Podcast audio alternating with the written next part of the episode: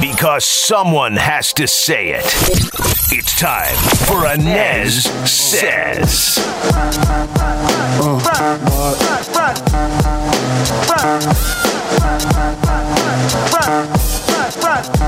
Hey there. Hope you had a great weekend.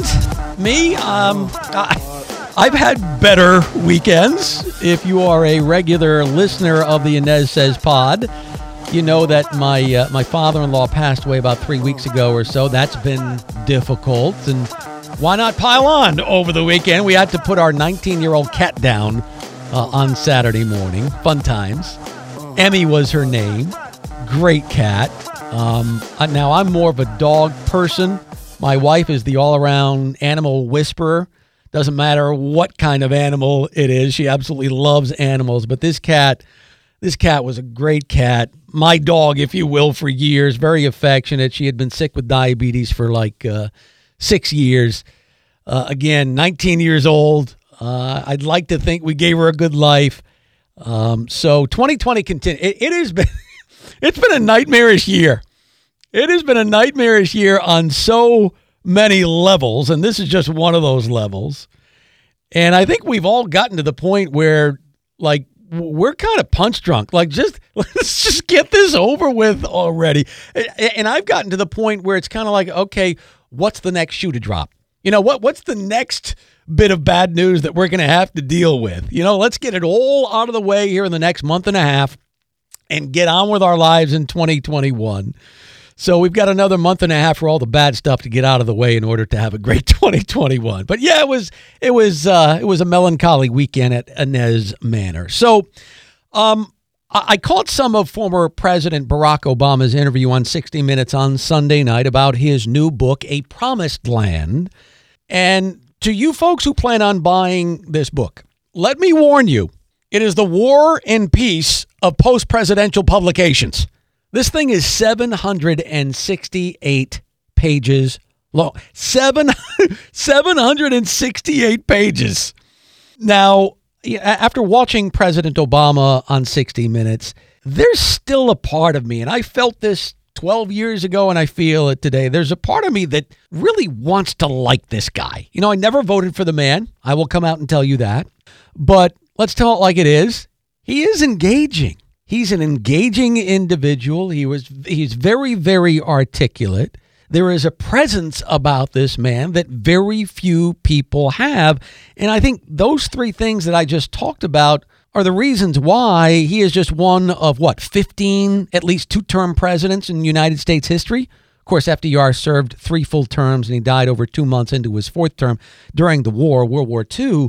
But this man had two terms and had such a golden opportunity to make his mark on this nation. And in my opinion, he failed. I think he failed miserably. And the 60 Minutes piece on him last night, I think, is a prime example of why he failed miserably. Why, on so many levels, Barack Obama was a failure in the White House. And if I can boil it down to one thing, that one main thing, it's this the victim card or the race card for you folks who watched 60 Minutes last night, you saw it in living color. When I listen to Barack Obama speak at times, I wonder if I am in an alternate universe. Really, like like reality and Obama sometimes just don't mix. Let me read you the quote from the interview. Really, it's from the book. And it's a quote that stood out and it says a lot about Barack Obama. Here's the quote it was as if my very presence in the White House had triggered a deep seated panic, a sense that the natural order had been disrupted. You know where we're going with this, don't you? Quote, which is exactly why Donald Trump understood when he started peddling assertions that I had not been born in the United States and was thus an illegitimate president. By the way, for the record, this is me speaking. I hate the birther thing. I hated the birther thing, never agreed with it. But Obama goes on for millions of Americans spooked by a black man in the White House. He, President Trump, he promised an elixir for their racial anxiety.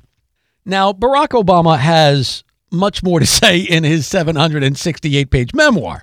But that quote, man, that to me is the money quote. That that's enough for me. It that's what Barack Obama is about. And I can tell you, I'm one of the millions of Americans that Barack Obama claims to be speaking about here. Barack Obama being black was not the reason why people of my ilk, if you will, folks on the right, believe that this man was an abject failure in the White House. I can tell you that every person I know who identifies with being a conservative, all right, to the right of center, they don't see color. And I know that may be hard for, for some of you to believe, okay, because we're being told day in and day out today by those who make a living from race baiting, I believe, that this is a racist nation. And uh, whether Barack Obama believes that or not, I, I'm not quite sure. But you get the feeling he does believe that deep down the United States is a racist nation and that we need to reboot to set us straight, right? We need we need critical race theory to get us white people out of our racist cocoons. To me it's garbage. It's garbage. America is not a racist country. Are there pockets of racist wackos out there? Yeah. Yeah, unfortunately there are. But this country as a whole is not a racist nation. And and yes, you look at our history and some of it is not good. It's bad. And some of it at times is abhorrent. But we are a nation right now of good people who have learned from those abhorrent times. Let me repeat America is not a racist nation, Barack Obama. And that statement, America is not a racist nation, flies in the face of Barack Obama and all other people in this country today who want desperately to make you believe that we are a nation full of racists. Let me tell you this if America were a racist nation, think about this, right? If America were a racist nation, would we have voted for Barack Obama not once, not once, but twice? The man doesn't live in reality. I think he lives in his own alternate reality, which frankly, frankly, brought on the Trump phenomenon. It wasn't racism that brought on the Trump train, not at all. It was statements like the one you made in your 768 monstrosity of a memoir that sums up your presidency. And again, let's go back to the tail end of the statement because this is a statement that encapsulizes Barack Obama. Quote, for millions of Americans spooked by a black man in the White House, Donald Trump promised an elixir for their racial anxiety. Wow. And again, Barack Obama's eight years in office was underlined by this kind of nonsense. This, this, this passing of the buck by Barack Obama. It's incredibly divisive and incredibly damaging. And what he's doing is he's shutting down the conversation about his ineptitude by playing the race card. That's what he's doing here. And then all of a sudden, all his failings go away. Comments like this are irresponsible, they are divisive, and, and this is where he misses the truth yet again. And the truth is, Donald Trump did not gain the White House because white people were sick and tired of a black man playing basketball in the White House for eight years. No. Donald Trump came about not because of Barack Obama's race, but because of his ineptitude. And look, I'm assuming that a number of white people are listening to me right now. Ask yourself this question Were you spooked by a black man in the White House? The answer is no. No. Not, not only no, an emphatic no. The dude was a two term president. The reason why Donald Trump gained the White House is because of statements you just made in your book, Mr. President. That's it. And you know what? It looked to me, even though Donald Trump is likely going to be ushered out of the White House here, it looked to me that in the election two weeks ago, minorities are starting to see through all this baloney. Yes, Donald Trump is very likely to lose this election to Joe Biden. We've talked on this podcast about the reasons why Trump will likely lose. But, but, you look at the House seats gained by Republicans, seven. You also look at the likelihood of Republicans retaining power in the Senate, depending on what happens in Georgia with the two runoff races. And you combine that with the fact that minorities voted for Donald Trump in droves. And you want to talk about racism or the white man? Look, it's because of the white man that Joe Biden is very likely going to be the next president of the United States. The white man, the cause of all evil in the world. The Democrat Party better thank its lucky stars for the American white male because he's the dude who put you guys over the top in this election looking at the results. The American white male is the reason why Joe Biden will likely take office in January. Racist? Hmm.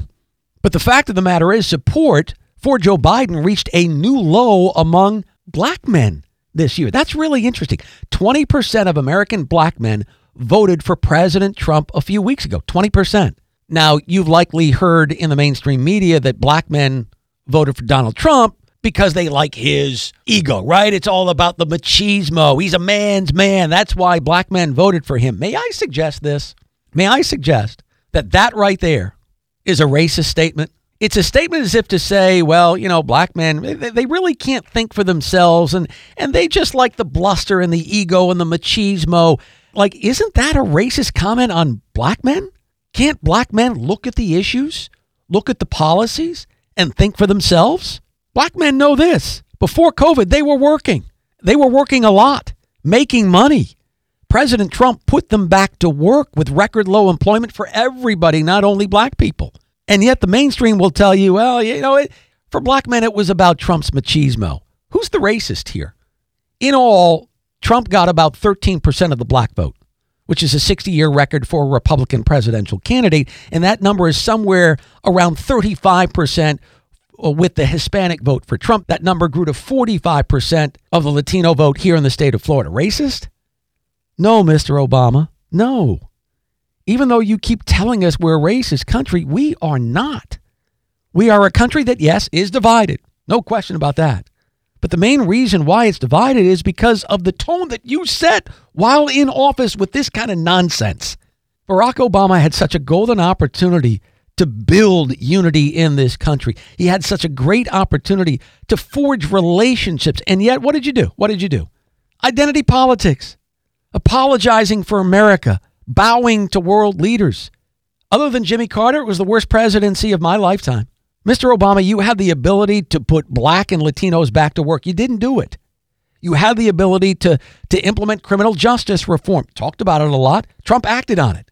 Joe Biden will likely become our next president. Okay. But but the more that I read into these election results of a few weeks ago, the more I am encouraged by the United States of America, by the American people, especially minorities who are starting to think for themselves here. They're starting to realize that people like Barack Obama are not for them, they're for themselves. All right, that's going to do it for the Anez Sez pod today. Appreciate you being here. I will see you next time.